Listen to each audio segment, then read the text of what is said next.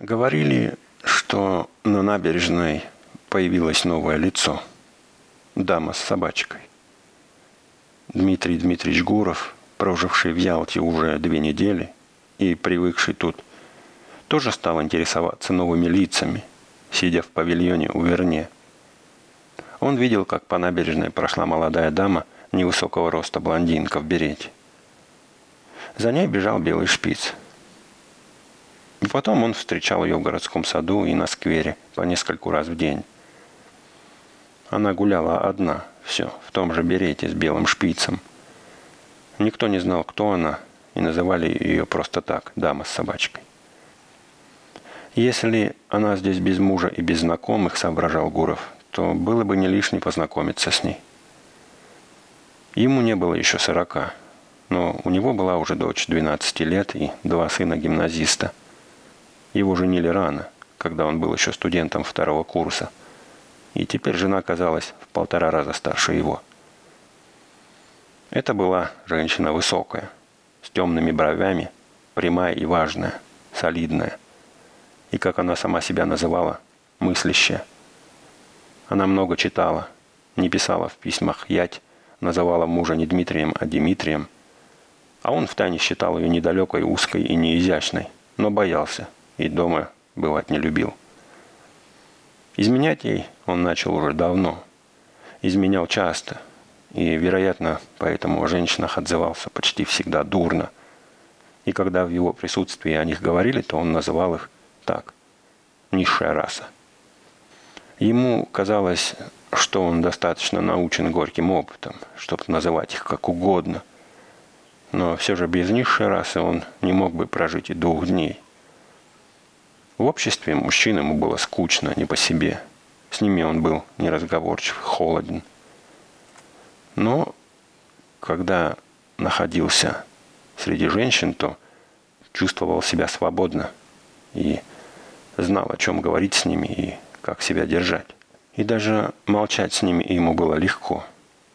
В его наружности, в характере, во всей его натуре было что-то привлекательное, неуловимое – что располагало к нему женщин, манило их. Он знал об этом, и самого его тоже какая-то сила влекла к ним. Опыт многократный, в самом деле горький опыт, научил его давно, что всякое сближение, которое вначале так приятно разнообразит жизнь и представляется милым и легким приключением, у порядочных людей, особенно у москвичей, тяжелых на подъем – нерешительных, неизбежно вырастает в целую задачу, сложную чрезвычайно, и положение в конце концов становится тягостным. Но при всякой новой встрече с интересной женщиной этот опыт как-то ускользал из памяти. И хотелось жить, и все казалось так просто и забавно. И вот однажды под вечер он обедал в саду а дама в берете подходила не спеша, чтобы занять соседний. Ее выражение, походка и платье, прическа говорили ему, что она из порядочного общества, замужем, в Ялте в первый раз, и что ей здесь скучно. В рассказах о нечистоте местных нравов много неправды. Он их презирал. И знал, что такие рассказы в большинстве сочиняются людьми, которые сами бы охотно грешили, если бы умели. Но когда дама села за соседний стол в трех шагах от него, ему вспомнились эти рассказы о легких победах, о поездках в горы и соблазнительная мысль о скорой мимолетной связи, о романе с неизвестной женщиной, которую не знаешь по имени и фамилии. И эта мысль им овладела. Он ласково поманил к себе шпица и, когда тот подошел, погрозил ему пальцем. Шпиц заворчал – Гуров опять погрозил. Дама взглянула на него и тотчас же опустила глаза. «Он не кусается», — сказала она и покраснела. «Можно дать ему кость?» И когда она утвердительно кивнула головой, он спросил приветливо. «Вы давно изволили приехать в Ялту?» «Дней пять. А я уже дотягиваю здесь вторую неделю». Помолчали немного. Время идет быстро. А между тем здесь Такая скука, сказала она. не глядя на него. Это только принято говорить, что здесь скучно. Обыватель живет у себя где-нибудь в Жиздре, ему не скучно, а приедет сюда, ах, скучно и пыль. Подумаешь, что он из Гренады приехал. Она засмеялась. Потом оба продолжали есть молча, как незнакомые. Но после обеда пошли рядом, и начался шутливый легкий разговор. Людей свободных и довольных, которым все равно куда бы ни идти, о чем не говорить. Они гуляли и говорили о том, как странно освещено море. Вода была сиреневого цвета, такого мягкого и теплого. И по ней от луны шла золотая полоса. Говорили о том, как душно после жаркого дня. Гуров рассказал, что он москвич, по образованию филолог, но служит в банке. Готовился когда-то петь в частной опере, но бросил. Имеет в Москве два дома. А от нее он узнал, что она выросла в Петербурге, но вышла замуж в другом городе, где живет уже два года. Что пробудет в Ялте еще с месяц, и за ней, быть может, приедет ее муж, которому тоже хочется отдохнуть. Она никак не могла объяснить, где служит ее муж.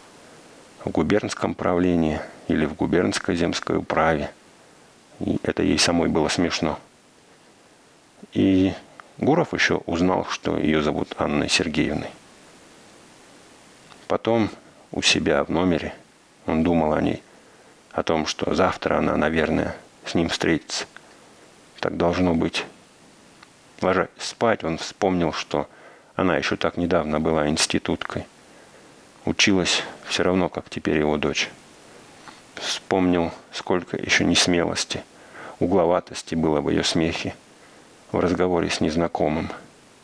Должно быть, это первый раз в жизни она была одна в такой обстановке, когда за ней ходят и на нее смотрят, и говорят с ней только с одной тайной целью – о которой она не может не догадываться. Вспомнил он ее тонкую слабую шею и красивые серые глаза. Что-то в ней есть жалкое таки. Подумал он и стал засыпать.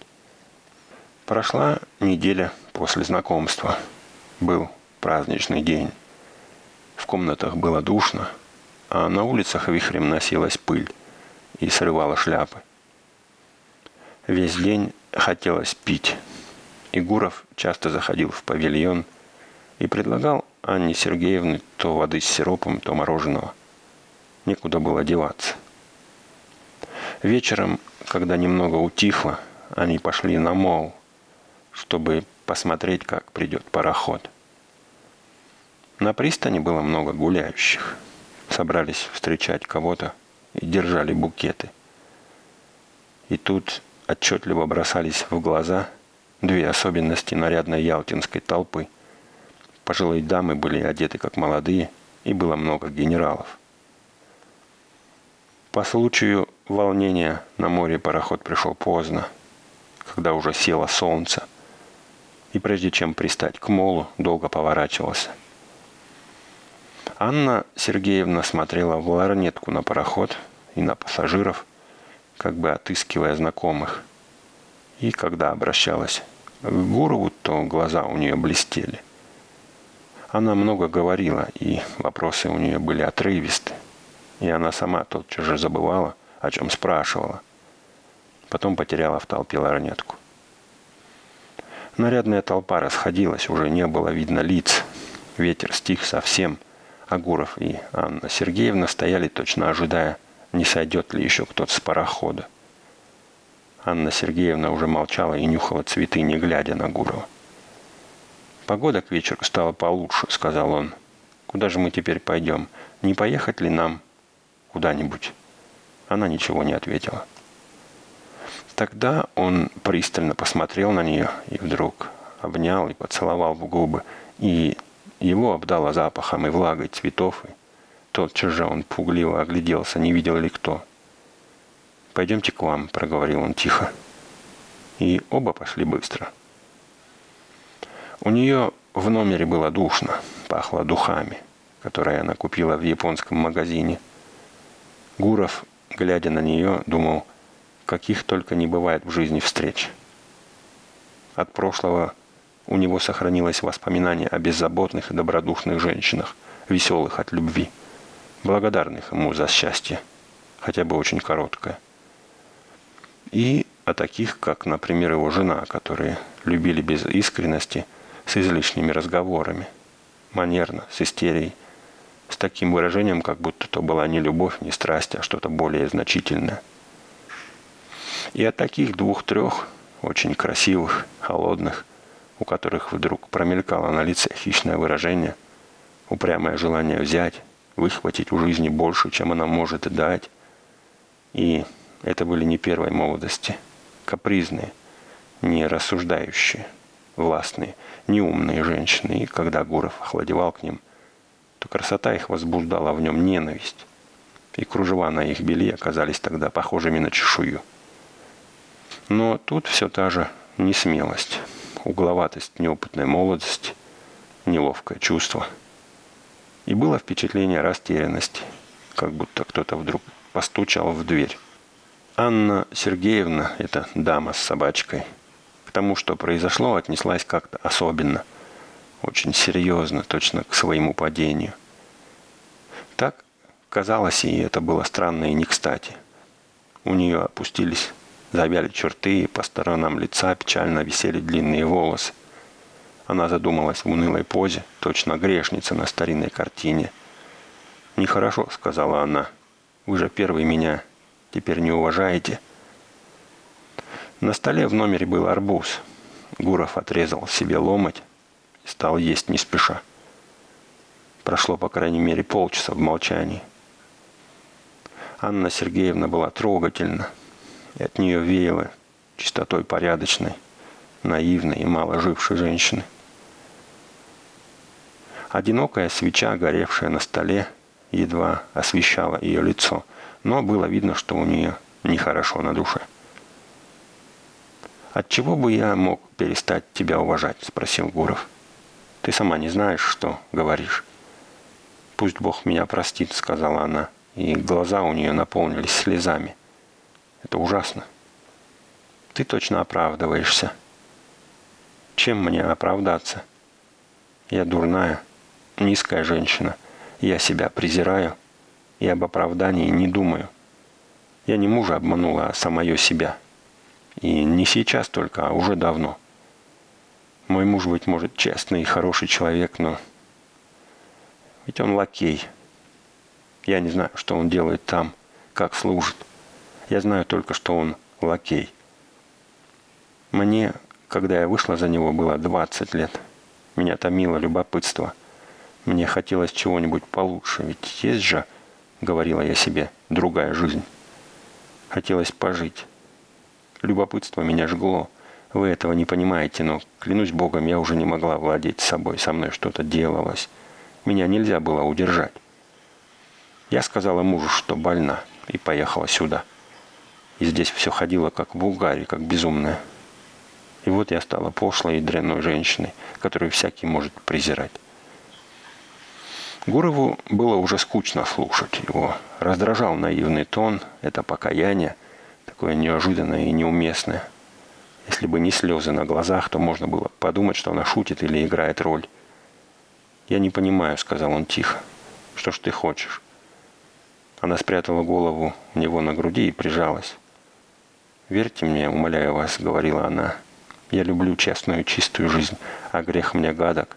Я сама не знаю, что делаю. Простые люди говорят, нечистый попутал, но я могу теперь про себя сказать, что меня попутал нечистый». «Полно, полно», — бормотал он. Он смотрел ей в неподвижные, испуганные глаза, целовал ее, говорил тихо и ласково, и она понемногу успокоилась, и веселость вернулась к ней. Оба стали смеяться. Потом, когда они вышли, на набережной не было ни души. Город со своими кипарисами имел совсем мертвый вид, но море еще шумело и билось об берег. Один баркас качался на волнах, и на нем сонно мертал фонарик. Нашли извозчика, поехали в Орианду. «Я сейчас внизу», — передней. Узнал твою фамилию. На доске написано «Фон Дидерец», сказал Гуров. Твой муж немец? Нет, у него, кажется, дед был немец, но сам он православный. В Арианде сидели на скамье, недалеко от церкви, смотрели вниз на море и молчали. Ялта была едва видна сквозь утренний туман. На вершинах гор неподвижно стояли белые облака. Листва не шевелилась на деревьях. Кричали цикады, и однообразный глухой шум моря, доносившийся снизу, говорил о покое, о вечном сне, какой ожидает нас. Так шумело внизу, когда еще тут не было ни Ялты, ни Арианды. Теперь шумит и будет шуметь так же равнодушно и глухо, когда нас не будет. И в этом постоянстве, в полном равнодушии к жизни и смерти каждого из нас, кроется, быть может, залог нашего вечного спасения, непрерывного движения жизни на земле, непрерывного совершенства – Сидя рядом с молодой женщиной, которая на рассвете казалась такой красивой, спокойной и очарованной в виду этой сказочной обстановки моря, гор, облаков, широкого неба, Гуров думал о том, как, в сущности, если вдуматься, все прекрасно на этом свете. Все, кроме того, что мы сами мыслим и делаем, когда забываем о высших целях бытия, о своем человеческом достоинстве. Подошел какой-то человек, должно быть сторож, посмотрел на них и ушел. И эта подробность показалась такой таинственной и тоже красивой. Видно было, как пришел пароход из Феодосии, освещенный утренней зарей, уж без огней. «Роса на траве», — сказала Анна Сергеевна после молчания. «Да, пора домой». Они вернулись в город. Потом каждый полдень они встречались на набережной, завтракали вместе, обедали, гуляли и восхищались морем. Она жаловалась, что дурно спит, что у нее тревожно бьется сердце.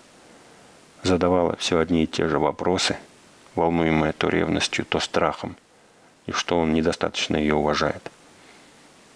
И часто на сквере в саду, когда вблизи их никого не было, он вдруг привлекал ее к себе и целовал страстно.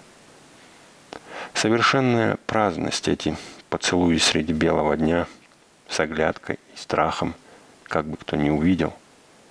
Жара, запах моря и постоянное мелькание перед глазами праздных, нарядных, сытых людей точно переродили его. Он говорил Анне Сергеевне о том, как она хороша и соблазнительна. Был нетерпеливо страстен, не отходил от нее ни на шаг. А она часто задумывалась и все просила его сознаться, что он ее не уважает, нисколько не любит, а только видит в ней пошлую женщину. Почти каждый вечер, попозже, они уезжали куда-нибудь за город, в Рианду или на водопад. И прогулка удавалась. Впечатления неизменно всякий раз были прекрасны и величавы ждали, что приедет муж. Но пришло от него письмо, в котором он извещал, что у него разболелись глаза и умолял жену поскорее вернуться домой. Анна Сергеевна заторопилась. «Это хорошо, что я уезжаю», — говорила она Гурову. «Это сама судьба». Она поехала на лошадях, и он ее провожал. Ехали целый день когда она садилась в вагон курьерского поезда, и когда пробил второй звонок, она говорила, «Дайте-ка я погляжу на вас еще раз». Вот так. Она не плакала, но была грустна, точно больна, и лицо у нее дрожало. «Я буду о вас думать, вспоминать», — говорила она. «Господь с вами оставайтесь, не поминайте лихом. Мы навсегда прощаемся». Это так нужно, потому что не следовало бы вовсе встречаться. Ну, Господь с вами. Поезд ушел быстро. Его огни скоро исчезли. Через минуту уже не было слышно шума. Точно все сговорились нарочно, чтобы прекратить поскорее это сладкое забытие, это безумие. И оставшись один на платформе и глядя в темную даль, Гуров слушал крик кузнечиков и гудение телеграфных проволок с таким чувством, как будто только что проснулся. И он думал о том, что вот в его жизни было еще одно похождение или приключение, и оно тоже уже кончилось, и осталось теперь воспоминание. Он был растроган, грустен и испытывал легкое раскаяние. Ведь эта молодая женщина, с которой он больше уже никогда не увидится, не была с ним счастлива. Он был приветлив с ней и сердечен, но все же в обращении, в его тоне и ласках сквозила тенью легкая насмешка, грубоватое высокомерие счастливого мужчины, который к тому же почти вдвое старше ее. Все время она называла его добрым, необыкновенным и возвышенным. Очевидно, он казался ей не тем, чем был на самом деле. Значит, невольно обманывал. Здесь на станции уже пахло осенью, и вечер был прохладный. «Пора и мне на север», — думал Гуров, уходя с платформы. «Пора». Дома в Москве уже все было по-зимнему. Топили печи по утрам, когда дети собирались в гимназию и пили чай. Было темно, и няня ненадолго зажигала огонь. Уже начались морозы. Когда идет первый снег, в первый день езды на санях, Приятно видеть белую землю, белые крыши. Дышится мягко, славно. И в это время вспоминаются юные годы. У старых лип и берез, белых от ине, добродушное выражение. Они ближе к сердцу, чем кипарисы и пальмы. И вблизи них уже не хочется думать о горах и море. Гуров был москвич – Вернулся он в Москву в хороший морозный день. И когда надел шубу и теплые перчатки, и прошелся по Петровке, и когда в субботу вечером услышал звон колоколов, то недавняя поездка и места, в которых он был, утеряли для него все очарование. Мало-помалу он окунулся в московскую жизнь. Уже с жадностью прочитывал по три газеты в день и говорил, что не читает московских газет из принципа. Его уже тянуло в рестораны, в клубы, на обеды и юбилеи. И уже ему было лестно, что у него бывают известные адвокаты и артисты, и что в докторском клубе он играет в карты с профессором. Уже он мог съесть целую порцию селянки на сковороде. Пройдет какой-нибудь месяц, и Анна Сергеевна, казалось ему, покроется в памяти туманом, только изредка будет сниться с трогательной улыбкой, как снились другие. Но прошло больше месяца, наступила глубокая зима, а в памяти все было ясно, точно расстался он с Анной Сергеевной только вчера – и воспоминания разгорались все сильнее. Доносились ли в вечерней тишине в его кабинет голоса детей, приготовлявших уроки? Слышал ли он романс или орган в ресторане? Или завывала в камине метель, как вдруг воскресало в памяти все. И то, что было на малу, и раннее утро с туманом на горах, и пароход из Феодосии и поцелуй. Он долго ходил по комнате, вспоминал и улыбался.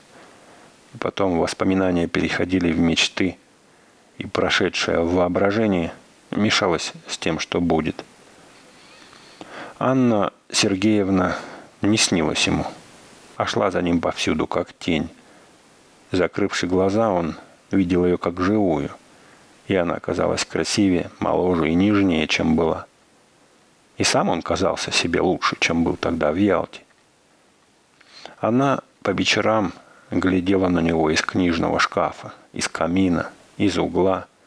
Он слышал ее дыхание, ласковый шорох одежды. На улице он провожал взглядом женщин, искал, нет ли похожей на нее. И уже томило сильное желание поделиться с кем-нибудь своими воспоминаниями. Но дома нельзя было говорить о своей любви, а вне дома не с кем. Не с жильцами же и не в банке. И о чем говорить? Разве он тогда любил? Разве было что-нибудь красивое, поэтическое или поучительное, или просто интересное в его отношениях к Анне Сергеевне?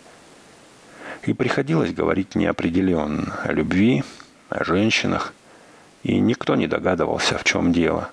И только жена шевелила своими темными бровями и говорила, «Тебе, Дмитрий, совсем не идет роль Фата». Однажды ночью, выходя из докторского клуба со своим партнером, чиновником, он не удержался и сказал, «Если бы вы знали, с какой очаровательной женщиной я познакомился в Ялте». Чиновник сел в сани и поехал, но вдруг обернулся и окликнул. «Дмитрий Дмитриевич, а вы давеча были правы, осетрина-то с душком». Эти слова, такие обычные, почему-то вдруг возмутили Гурова, показались ему унизительными и нечистыми. Какие дикие нравы и какие лица. Что за бестолковые ночи? Какие неинтересные и незаметные дни. Неистовая игра в карты, обжорство и пьянство, постоянные разговоры все об одном. Ненужные дела и разговоры все об одном охватывают на свою долю лучшую часть времени, лучшие силы. И в конце концов остается какая-то куцая и бескрылая жизнь, какая-то чепуха. И уйти, и бежать нельзя – Точно сидишь в сумасшедшем доме или в арестантских ротах. Гуров не спал всю ночь и возмущался, и затем весь день провел с головной болью. В следующей ночи он спал дурно, все сидел в постели и думал, или ходил из угла в угол. Дети ему надоели, банк надоел – не хотелось никуда идти и ни о чем говорить. В декабре на праздниках он собрался в дорогу и сказал жене, что уезжает в Петербург хлопотать за одного молодого человека. И уехал. А зачем, он и сам не знал хорошо. Ему хотелось повидаться с Анной Сергеевной и поговорить, устроить свидание, если можно – Приехал он утром и занял в гостинице лучший номер, где весь пол был обтянут серым солдатским сукном. И была на столе чернильница, серая от пыли, со всадником на лошади, у которого была поднята рука со шляпой, а голова отбита. Швейцар дал ему нужные сведения. Фон Дидерец живет на Старой Гончарной улице в собственном доме, это недалеко от гостиницы. Живет хорошо, богато, имеет своих лошадей. Его все знают в городе. Швейцар выговаривал так. Дрыдериц. Гуров не спеша пошел на Старогончарную, отыскал дом. Как раз против дома тянулся забор, серый, длинный, с гвоздями. От такого забора не убежишь, думал Гуров, поглядывая то на окна, то на забор. Он соображал, сегодня день неприсутственный, и муж, вероятно, сидит дома. Да и все равно было бы бестактно войти в дом и смутить. Если же послать записку, то она, пожалуй, попадет в руки мужу, и тогда все можно испортить. Лучше всего положиться на случай – и он все ходил по улице и около забора и поджидал этого случая. Он видел, как в ворота вошел нищий, и на него напали собаки. Потом, час спустя, слышал игру на рояле, и звуки доносились слабые, неясные. Должно быть, Анна Сергеевна играла. Парадная дверь вдруг отворилась, и из нее вышла какая-то старушка. А за нею бежал знакомый шпиц.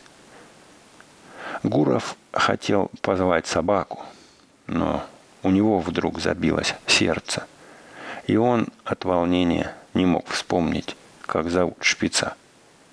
Он ходил и все больше и больше ненавидел серый забор и уже думал с раздражением, что Анна Сергеевна о нем забыла и, быть может, уже развлекается с другим.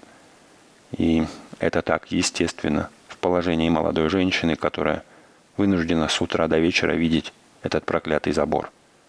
Он вернулся к себе в номер и долго сидел на диване, не зная, что делать. Потом обедал, потом долго спал. Как все это глупо и беспокойно, думал он, проснувшись и глядя на темные окна. Был уже вечер. Вот и выспался зачем-то. Что ж я теперь ночью буду делать? Он сидел на постели, покрытой дешевым серым, точно больничным одеялом, и дразнил себя с досадой. Вот тебе и дама с собачкой. Вот тебе и приключения. Сиди тут. Еще утром на вокзале ему бросилась в глаза афиша с очень крупными буквами. Шла в первый раз гейша. Он вспомнил об этом и поехал в театр. Очень возможно, что она бывает на первых представлениях, думал он. Театр был полон. И тут, как вообще во всех губернских театрах, был туман повыше люстры. Шумно беспокоилась галерка. В первом ряду перед началом представления стояли местные франты, заложив руки назад. И тут в губернаторской ложе на первом месте сидела губернаторская дочь Боа, а сам губернатор скромно прятался за портьерой, и видны были только его руки. Качался занавес, оркестр долго настраивался. Все время, пока публика входила и занимала места, Гуров жадно искал глазами. Вошла и Анна Сергеевна. Она села в третьем ряду, и когда Гуров взглянул на нее, то сердце у него сжалось, и он понял ясно, что для него теперь на всем свете нет ближе, дороже и важнее человека, чем она, затерявшаяся в провинциальной толпе. Это маленькая, ничем не примечательная женщина с вульгарной ларнеткой в руках. Она наполняла теперь всю его жизнь, была его горем, радостью, единственным счастьем, какого он теперь желал для себя. И под звуки плохого оркестра, дрянных обывательских скрипок, он думал о том, как она хороша. Думал и мечтал. Вместе с Анной Сергеевной вошел и сел рядом молодой человек с небольшими бакинами, очень высокий, сутулый. Он при каждом шаге покачивал головой – и, казалось, постоянно кланялся. Вероятно, это был муж, которого она тогда в Ялте в порыве горького чувства обозвала лакеем. И в самом деле в его длинной фигуре, в бакинах, в небольшой лысине было что-то лакейски скромное. Улыбался он сладко. И в петлице у него блестел какой-то ученый значок точно лакейский номер. В первом антракте муж ушел курить. Она осталась в кресле. Гуров, сидевший тоже в партере, подошел к ней и сказал дрожащим голосом, улыбаясь насильно, «Здравствуйте». Она взглянула на него и побледнела. Потом еще раз взглянула с ужасом, не веря глазам – и крепко сжала в руках вместе веер и ларнетку, очевидно борясь с собой, чтобы не упасть в обморок. Оба молчали. Она сидела, он стоял, испуганный ее смущением, не решаясь сесть рядом. Запели настраиваем и скрипки, флейта – стало вдруг страшно. Казалось, что из всех ложь смотрят. Но вот она встала и быстро пошла к выходу. Он за ней. И оба шли бестолково. По коридорам, по лестницам, то поднимаясь, то спускаясь. И мелькали у них перед глазами какие-то люди в судейских, учительских и удельных мундирах. И все со значками.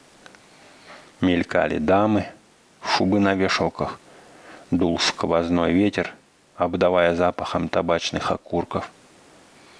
Гуров у которого сильно билось сердце, думал, о Господи, к чему все эти люди и вот этот оркестр? В эту минуту он вдруг вспомнил, как тогда вечером на станции, проводив Анну Сергеевну, говорил себе, что все кончилось, что они уже никогда не увидятся. Но до конца еще было так далеко. На узкой и мрачной лестнице, где было написано «Ход в амфитеатр», она остановилась. «Как вы меня испугали», — сказала она, тяжело дыша. Все еще бледная и ошеломленная. «Я едва жива. Зачем вы приехали?» «Но поймите, Анна», — проговорил он в полголоса, торопясь. «Умоляю вас, поймите». Она глядела на него со страхом, с мольбой и с любовью. Глядела пристально, чтобы покрепче задержать в памяти его черты. «Я так страдаю», — продолжала она, не слушая. «Я все время думала только о вас. Я жила мыслями, и мне хотелось забыть. Но зачем? Зачем вы приехали?» Повыше, на площадке, два гимназиста курили и смотрели вниз, но Гурову было все равно. Он привлек к себе Анну Сергеевну и стал целовать ее лицо, щеки и руки. «Что вы делаете?» — говорила она в ужасе отстраняя его от себя. «Мы с вами обезумели. Уезжайте сегодня же, сейчас. Заклинаю вас всем святым и умоляю». По лестнице снизу вверх кто-то шел. «Вы должны уехать», — продолжала Анна Сергеевна шепотом. «Слышите? Я приеду к вам в Москву. Я никогда не была счастлива. Я и теперь несчастна и никогда не буду больше счастлива. И не заставляйте меня страдать еще больше. Клянусь, я приеду в Москву, а теперь расстанемся. Мой милый, добрый и дорогой. Расстанемся. Она пожала ему руку и стала быстро спускаться вниз, все оглядываясь на него. И по глазам ее было видно, что она в самом деле не была счастлива. Гуров постоял немного, прислушался, а потом, когда все утихло, отыскал свою вешалку и ушел из театра. И Анна Сергеевна стала приезжать к нему в Москву. Раз в два-три месяца она уезжала из своего провинциального города и говорила мужу, что едет посоветоваться с профессором насчет своей женской болезни. И муж верил ей и не верил.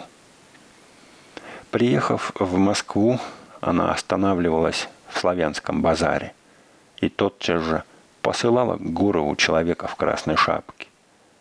Гуров ходил к ней, и никто в Москве не знал об этом. Однажды он шел к ней таким образом в зимнее утро. Посыльный был у него накануне вечером и не застал.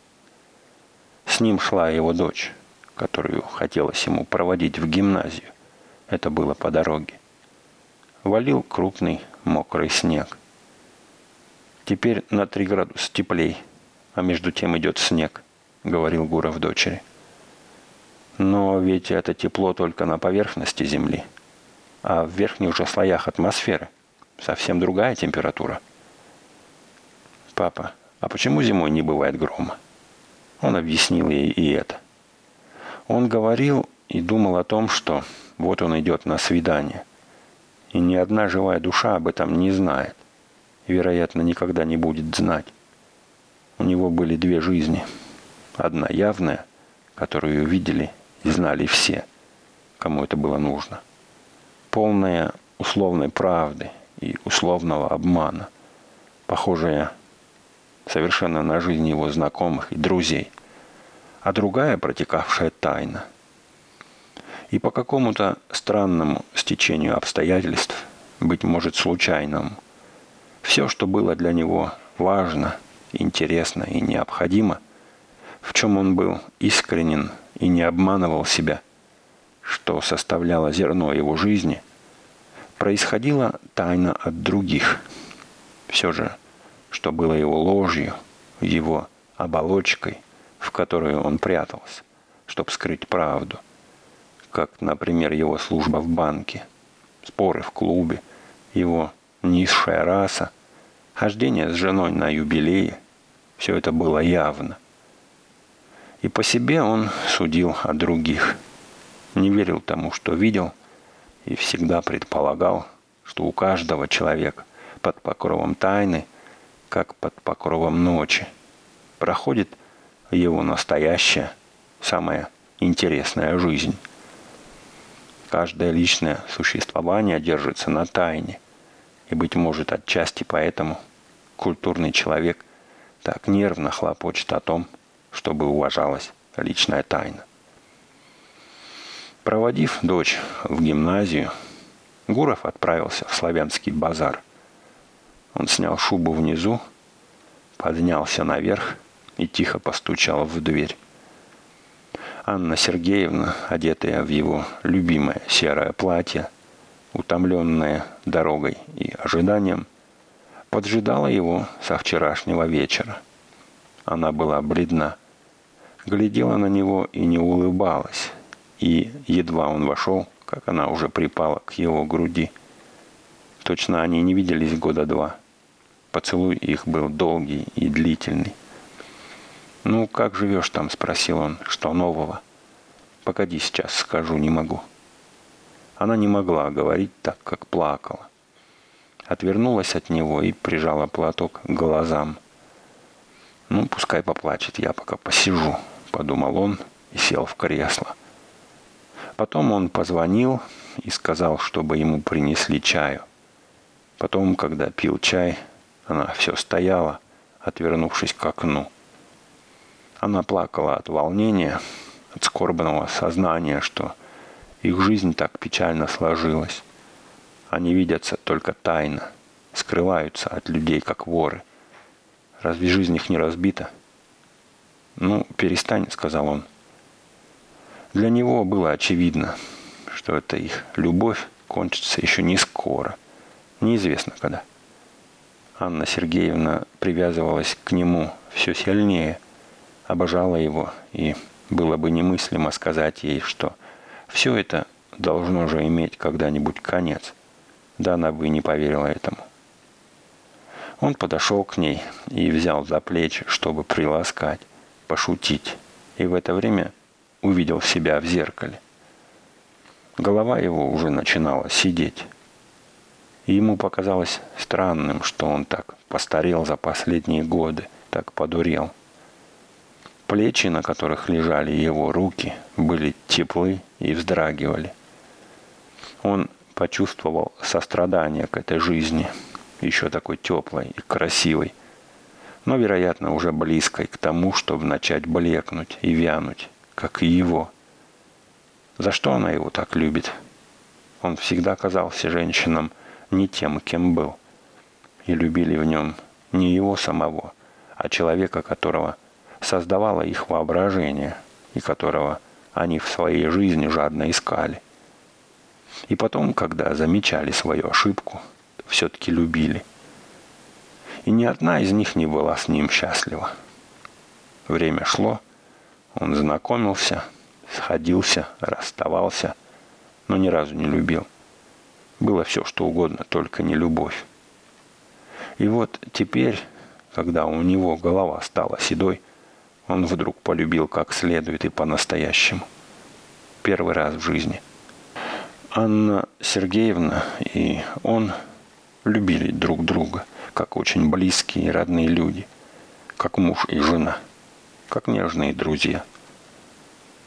Им казалось, что сама судьба предназначала их друг для друга, и было непонятно, для чего он женат, а она замужем – и точно это были две перелетные птицы, самец и самка, которых поймали и заставили жить в отдельных клетках.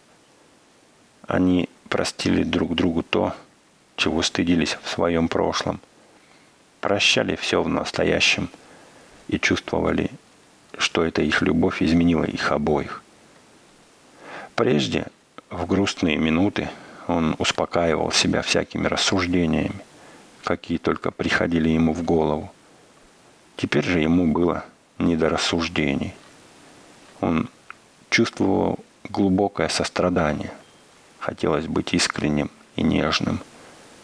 «Перестань, моя хорошая», — говорил он. «Поплакала и будет. Теперь давай поговорим, что-нибудь придумаем». Потом они долго советовались, говорили о том, как избавить себя от необходимости прятаться, обманывать, жить в разных городах, не видеться подолгу, как освободиться от этих невыносимых пут. Как? Как? спрашивал он, хватая себя за голову. Как? И казалось, что еще немного, и решение будет найдено. И тогда начнется новая прекрасная жизнь. И обоим было ясно, что до конца еще далеко-далеко. И что самое сложное и трудное только еще начинается.